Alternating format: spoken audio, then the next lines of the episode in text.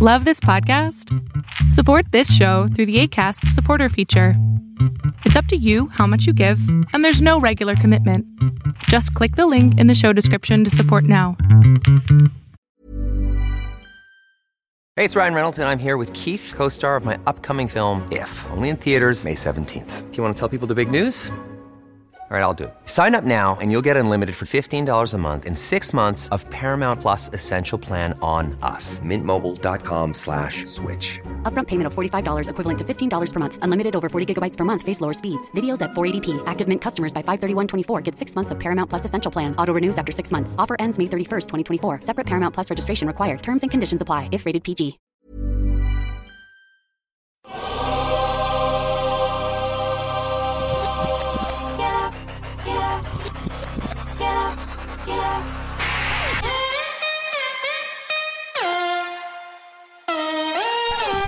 Welcome to On the Ball with Rick Bucher. Here's your host, Let's send it over to Rick Bucher. Rick Bucher.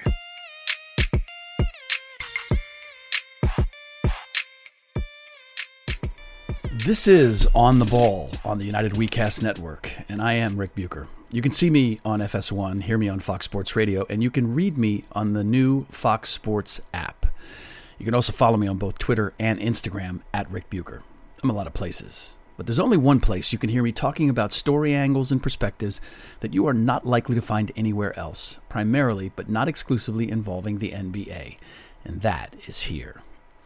Apologies that I left all of you hanging for a day, especially those of you who have made me a part of your morning routine. The combination of having a piece to write for FoxSports.com in my added role as an NBA national writer and being unexpectedly called upon to co host Speak for Yourself forced me to punt on the podcast. I know it may look as if our conversations are just, well, conversational on TV, but talking about nine different topics over two hours does require a bit of forethought, research, and planning. We're also all competitive, and while we may not always succeed in not looking dumb or sounding dumb, none of us wants to. As a result, I just didn't have time to produce a podcast at the usual hour. The good news is that as a result, I not only have a better episode for you here, but I'm going to drop another one for the weekend that plays off the piece that I wrote for FoxSports.com about Zion Williamson and Ja Morant and what GMs told me about who they'd pick first today versus back in 2019 when Zion went number one and Ja went second. Do me a solid and check out that piece when you have a chance, especially before you listen to not this podcast, but the next episode. Had I produced this episode 24 hours ago, it would have been exclusively a follow up to my previous episode, which was all about the step forward the Lakers took in how they closed their overtime win against the San Antonio Spurs. Now, I don't want to make a habit of spending too much time on any one team in any one stretch, even the most popular or meaningful ones. There is a formula in TV, and frankly, in every medium these days, to play the hits, as they say. It's the same reason you hear the same hot song played three times an hour on your radio. Because there's clear evidence that a lot of people love that song. That's why it's hot. When you wonder why every outlet talks about LeBron at every opportunity, it's because he's both loved and hated, which doubles the audience. Either way, they are without question passionate enough, those factions of loving him and hating him, that is, that they will tune in to anything involving him. I am committed to talking about what I consider the most important or interesting topics in the NBA, even if they're not a guaranteed click or large number of eyeballs. If that means talking about the Charlotte Hornets or the Sacramento Kings, then I will. That said, if those teams are sucking air, it's going to take a really interesting topic to make them part of it.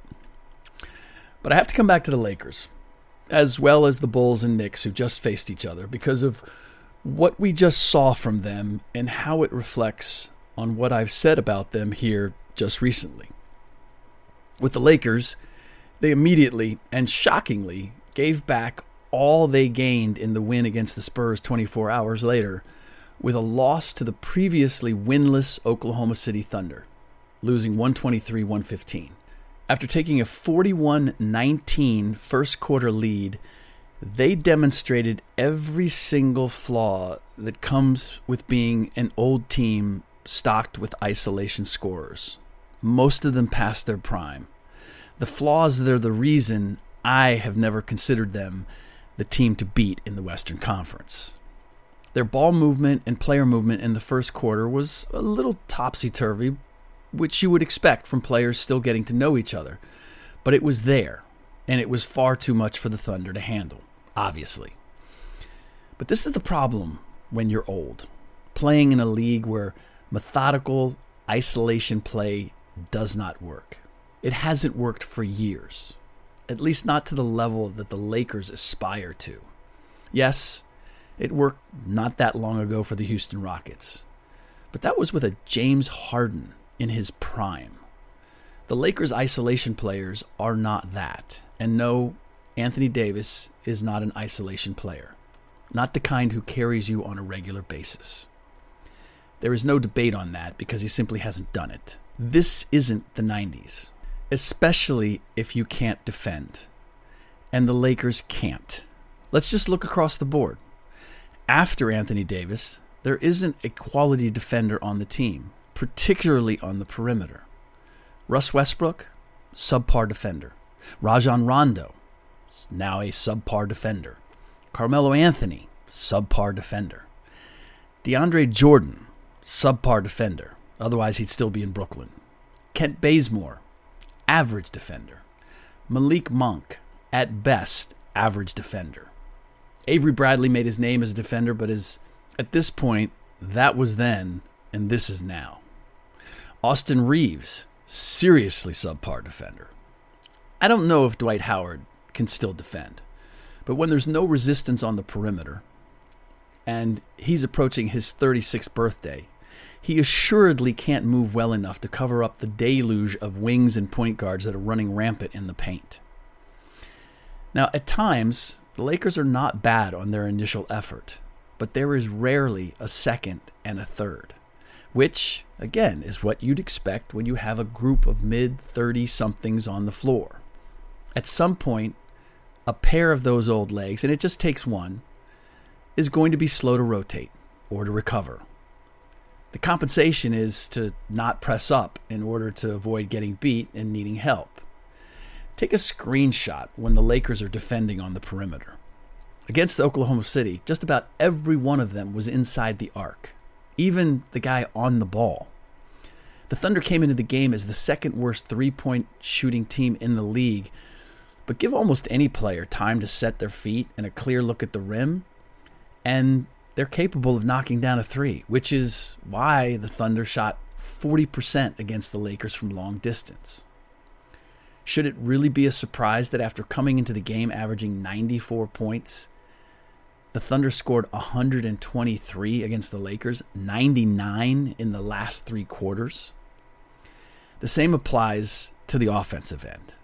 Player movement and ball movement requires energy. The dirty little secret behind the Lakers saying they needed Westbrook for his energy is that LeBron is at a point in his career when he can't always play with energy or summon it whenever he wants. And AD simply doesn't. The hope was that Westbrook playing like a madman would inspire AD. So far, that has not happened. Westbrook's energy also isn't the most productive kind. You've heard the saying, don't just work hard, work smart. Russ always works hard. He doesn't always work smart. The Lakers also don't do any of the little things well, as again was evident in the Thunder game, because they're asking a load of stars to do the little things, little things they've never been asked to do on a regular basis. You expect Melo and Russ to suddenly become good screen setters when they've never been asked to do that before in their careers? You want the Lakers stars, who inevitably will have the ball in their hands at the end of games, to make pressure free throws when outside of Melo, they haven't been doing that the last few years. You want them to take care of the ball with the game on the line when high turnover rates has been part of their games for years. Why would anyone think that all these guys would suddenly start playing a different style with a different degree of efficiency just because they're playing together? Peer pressure? I said it in the last podcast. I want the Lakers to be relevant because the league is more interesting and the drama is heightened if they are. But what I want and what I know them to be are hard to reconcile, as has been made or was made painfully evident over the last 48 hours. Planning for your next trip? Elevate your travel style with Quince. Quince has all the jet setting essentials you'll want for your next getaway, like European linen, premium luggage options, buttery soft Italian leather bags, and so much more. And it's all priced at 50 to 80% less than similar brands. Plus, Quince only works with factories that use safe and ethical manufacturing practices. Pack your bags with high-quality essentials you'll be wearing for vacations to come with Quince. Go to quince.com slash trip for free shipping and 365-day returns. It was fascinating to watch the Bulls and Knicks face off and watch everything I thought defined them collide. As I noted about the Bulls' 4 0 start, it was against some of the worst teams in the league. The Knicks are not that. If the Toronto Raptors can bully the Bulls, you knew Tom Thibodeau's disciples would. And they absolutely pounded them on the boards 49 to 37, including 11 offensive rebounds. I noted that size could be a problem for the Bulls, and indeed it was, especially after Patrick Williams went out early in the third quarter with a left wrist injury from a hard foul, foul by Mitchell Robinson on Williams' dunk attempt. Down the stretch, that left the Bulls with Alex Caruso and Lonzo Ball trying to defend Julius Randle in the post. That's 6'4, 186 pound Alex Caruso and 6'6, 190 pound Lonzo Ball trying to defend 6'9, 250 pound Julius Randle in the post. They actually gave an admirable effort. Randle didn't exactly stuff them in the basket, but they repeatedly fouled him, resulting in Randle getting seven of his 13 points at the free throw line and grabbing 16 rebounds. I mentioned that Zach LaVine had never won four games in a row in his career, and then that learning how to handle winning can be as hard as learning how to handle losing, which is that you treat them both the same as motivation to do better the next time out. There are a lot of cliches that are nonetheless an accurate description of the necessary mindset and approach for a winning team. But saying it and understanding how to do it, especially at the pro level, are two distinctly different things. LaVine is somewhat new to being a star as well, particularly on a team that wants to be taken seriously. And he did not handle the Bulls falling behind by double digits to the Knicks and his inability to do anything about it very well. It still boggles my mind that LaVine had never experienced winning four games in a row before in in his career. And this is his eighth season in the NBA but that's where he and the Bulls are. Now, sorting out how the Bulls handle end of game situations reared its head as well. I talked about how I believe LaVine has to become that guy in that situation to decide what they do because he's the most overall talented scorer they have. Head coach Billy Donovan clearly believed A, the Knicks were thinking the same thing, and B, that Zach isn't ready for that role. Because he put the ball in DeMar DeRozan's hands and used Zach as a decoy with a fake dribble handoff. Or maybe he saw how LaVine was out of sorts in the fourth quarter and tried to force the referees to blow the whistle and get to the line without success. Maybe LaVine is of the belief that his acceptance as one of the league stars, in part by being a member of the gold medal winning U.S. team in Tokyo and getting decent playing time, has earned him that kind of cred. Or maybe it's that he was named an all star last year for the first time.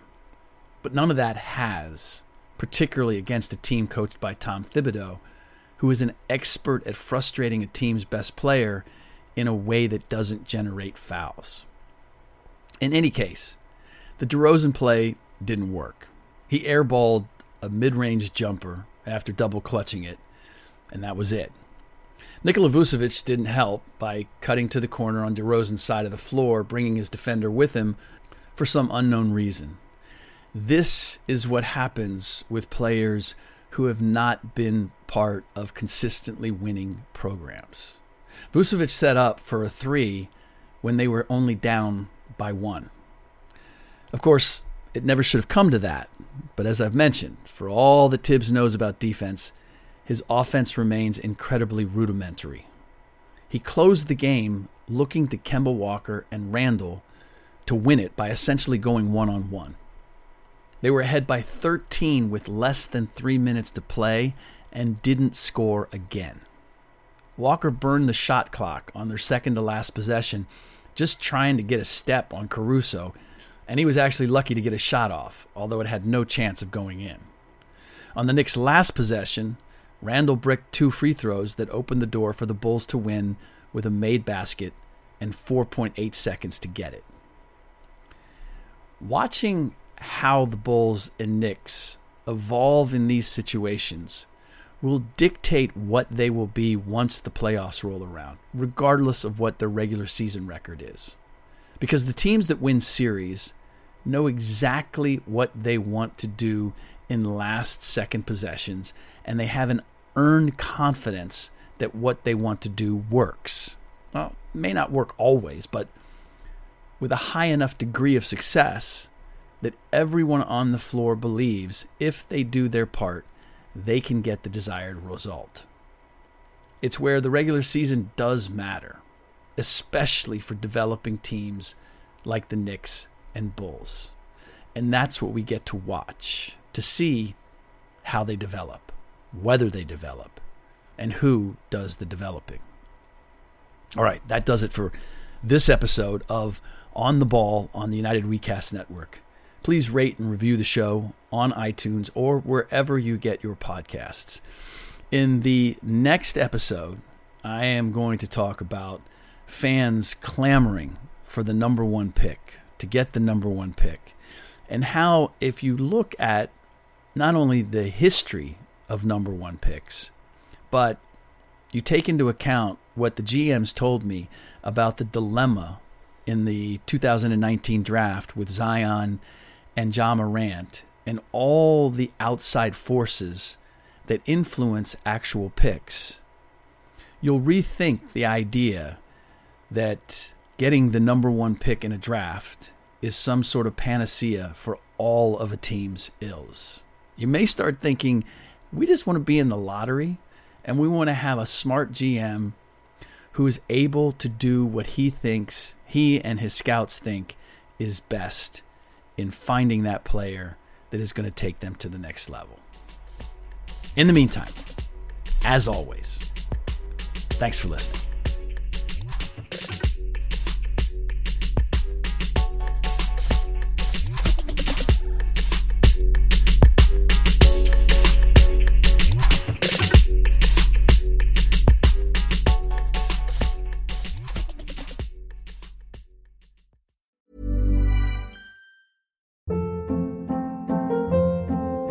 Hold up. What was that? Boring. No flavor. That was as bad as those leftovers you ate all week. Keke Palmer here, and it's time to say hello to something fresh and guilt-free. Hello Fresh. Jazz up dinner with pecan-crusted chicken or garlic butter shrimp scampi. Now that's music to my mouth. Hello Fresh. Let's get this dinner party started. Discover all the delicious possibilities at hellofresh.com.